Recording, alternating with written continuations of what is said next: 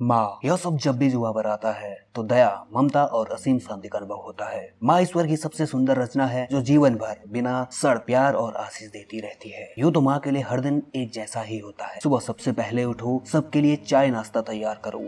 आपके दो चार नखरे सुनो, मेरा ये सामान कहाँ है? मेरे कपड़े अब तक स्त्री क्यों नहीं हुए? जैसे ढेरों बस काम की ही बातें। जैसे माँ इंसान नहीं, रोबोट हो। लेकिन सच तो यही है कि माँ माँ होती है, जो आपके इतने नखरे सुनकर भी आपको बिना किसी लोभ लालच के असीम प्यार और ममता और आशीष से नवाजती है। मशहूर लेखक गिलबर्ट पार्कर लिखते हैं कि जब बच्चा पैदा होता है तो माँ भी दोबारा जन्म लेती है। जी हाँ वास्तव में माँ ही आपकी सच्चा दोस्त होती है।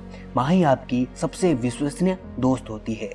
जब हम पर अचानक विपत्ति आती है, जब हमारी समृद्धि धन दौलत खत्म हो जाती है, जब हमारे अच्छे वक्त के साथी, अच्छे दिनों के दोस्त सब साथ छोड़ जाते हैं, जब मुसीबत चारों और घने हो जाते हैं तब भी वो हमारे साथ खड़ी रहती है। जी हाँ उस वृक्ष की भांति जो सूखे रेगिस्तान में न सिर्फ़ छाव देता है, बल्कि सफ़र पर आगे बढ़ने की ऊर्जा भी देता है। माँ को किसी शब्दों से प्रभाषित करना असंभव है, लेकिन माँ के प्रेम का अनुभव करना ईश्वर के दिव्य रूप को अनुभव करने जैसा है। दोस्तों, आज की इस तेज़ी से भागती दौड़ती, प्रतिस्पर्धा से भरे जीवन में माँ का स्वरूप, माँ का वही प्यार, यहाँ तक कि इस विभीषक कोरोना काल में भी। मुझे यह बात हमेशा याद रहेगी कि जब मेरे मित्र के कोरोना संक्रमित हो जाने पर, उसके सभी यार दोस्त, यहाँ तक कि उसके सगे भाइयों ने भी उसका साथ छोड़ दिया। तब सिर्फ़ उसकी एक माँ थी, जो उसके करीब जाने से, उसे सहलाने से, उसे प्यार करने से नहीं हिचकती। हाँ यह बचकाना और बेवकूफियत से भरा ज़रूर लगता है। लेकिन आखिर माँ इतनी हिम्मत लाती कहाँ से है? वो अपने बच्चे के लिए अपनी जान की परवाह तक नहीं करती। हर संभव प्रयास करती है और आखिर सांस तक करती रहती है। मुझे यह भी याद रहेगा, इस कोरोना के भयानक दौर में भी एक माँ जो डॉक्टर है,